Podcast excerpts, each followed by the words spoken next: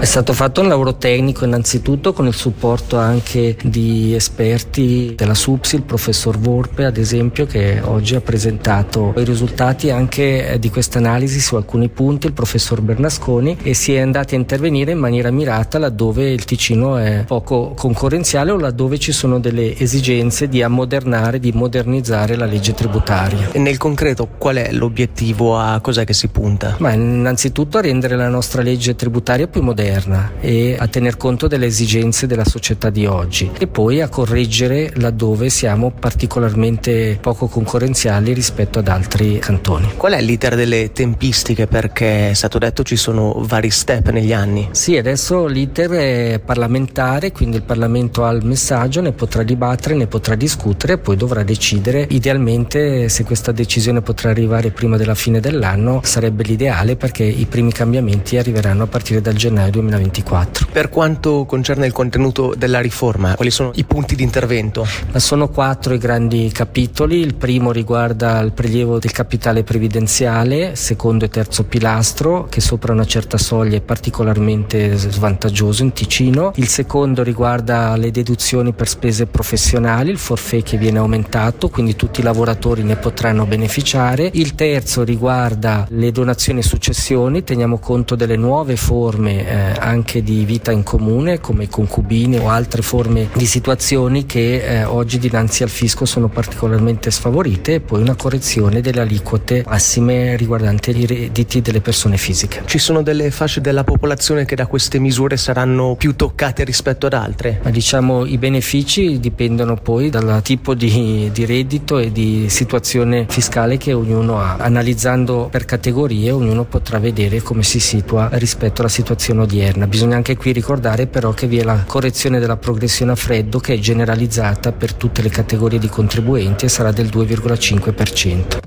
Nel corso della giornata sono già giunte le reazioni del PLR, tra l'altro partito del direttore del DFE e della Camera di Commercio ticinese che si sono detti favorevoli al messaggio. Reazioni opposte sono giunte dal PS che ha anche paventato la possibilità di lanciare un referendum in caso questa riforma venisse approvata dal Gran Consiglio e da il centro. Noi ora sentiamo quindi il presidente dell'ex PPD, Fiorenzo Dadò.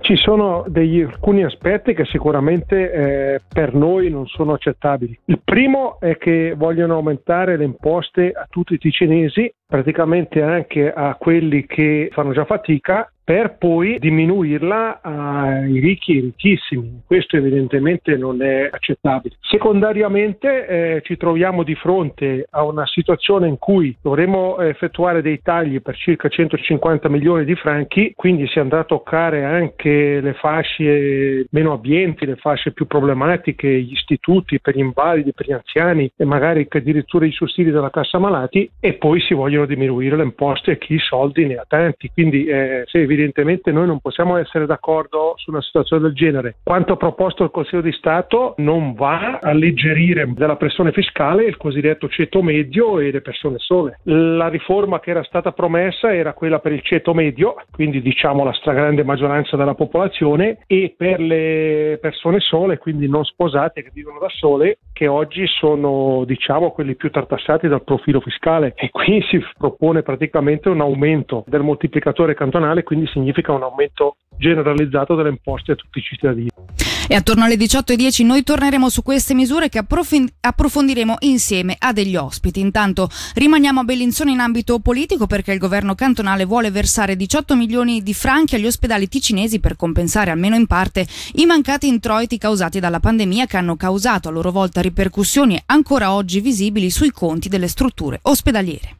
Dopo il riconoscimento dei costi supplementari per il 2020 e il 2021 e della cosiddetta fase di prontezza nell'inverno 2021, questo terzo intervento vuole completare il sostegno pubblico agli ospedali che si sono spesi nel periodo pandemico. Il credito andrà ora accettato dal Gran Consiglio. Voltiamo pagina, la Lombardia ha un tasso di disoccupazione ILO del 5% più basso rispetto a quello del Ticino, tasso che lo scorso anno si era attestato al 6,5%. Nelle 11 grandi regioni europee limitrofe alla Svizzera la disoccupazione ILO nel 2022 era più contenuta delle medie nazionali e talvolta anche inferiore a quelle delle grandi regioni svizzere confinanti.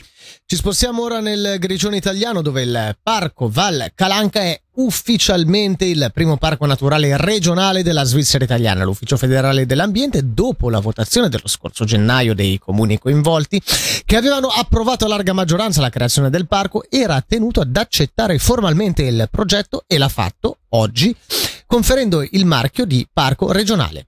Ora dunque è davvero definitiva la creazione del parco che verrà inaugurato ufficialmente con una festa il 16 settembre con la contentezza intanto del presidente dell'associazione Parco Valcalanca, Graziano Zanardi. Ah, la contentezza è immensa e sono anche un po' emozionato perché è dal 2017 che parliamo del Parco Valcaranca e mi ha fatto molto piacere, anche se era una formalità, fino a che non si ha la conferma, non abbiamo ancora questa tranquillità che adesso possiamo lavorare in futuro in un modo veramente propositivo per tutta la Valcaranca.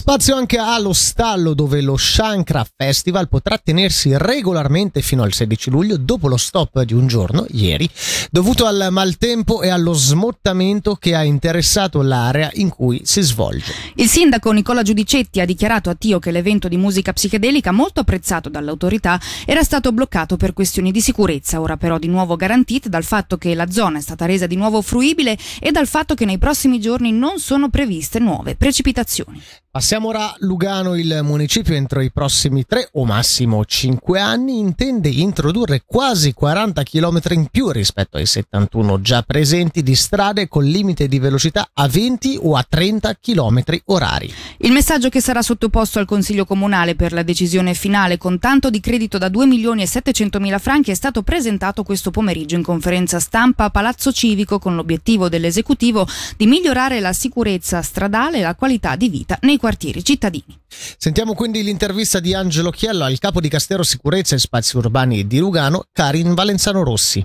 Sono principalmente zone 30 che vengono introdotte a complemento di quelle già esistenti in quartieri ad alto insediamento, quindi tipicamente residenziali, per eh, aumentare la sicurezza, migliorare la vivibilità del comparto e ridurre quello che sono gli effetti negativi della convivenza tra le auto veloci, gli utenti più lenti come le biciclette e i pedoni. Sarà interessata anche la zona del, del centro, del cuore di Lugano, magari tratto del lungolago? No, in realtà sono principalmente nei quartieri di Breganzona dove si va appunto a completare quelle esistenti, Pregassona e Davisco Soragno. Il grosso viene, avviene in questi quartieri. Dovrà passare ovviamente tutto al vaglio del Consiglio Comunale. È fiduciosa da questo punto di vista? Sì, nel senso che eh, sono degli interventi necessari. Il grosso purtroppo è legato alle prescrizioni di natura di segnaletica per cui è necessario adeguare la segnaletica soprattutto orizzontale e verticale e questo richiede un investimento importante perché deve essere tutto uniformato sul territorio della città, di modo che chi entra in una zona 30 capisce ovunque di essere entrato in una zona 30 e adegua quindi la velocità in chiusura abbiamo l'annuncio della quarta edizione di Sconfinare Festival, rassegna di eventi culturali e incontri in programma dal 12 al 15 ottobre in Piazza del Sole a Bellinzona. Ad inaugurare il festival giovedì 12 un ospite veramente d'eccezione. Parliamo di Francesco Guccini che dialogherà sul tema del tempo nella sua produzione musicale con il professore di antropologia culturale all'Università di Genova, Marco Aime. Queste le notizie principali dal Ticino, ora ci ascoltiamo le Pussycat Dolls, tra poco entriamo insieme nella seconda ora di A2 News. A2 News. Grande musica, grandi successi.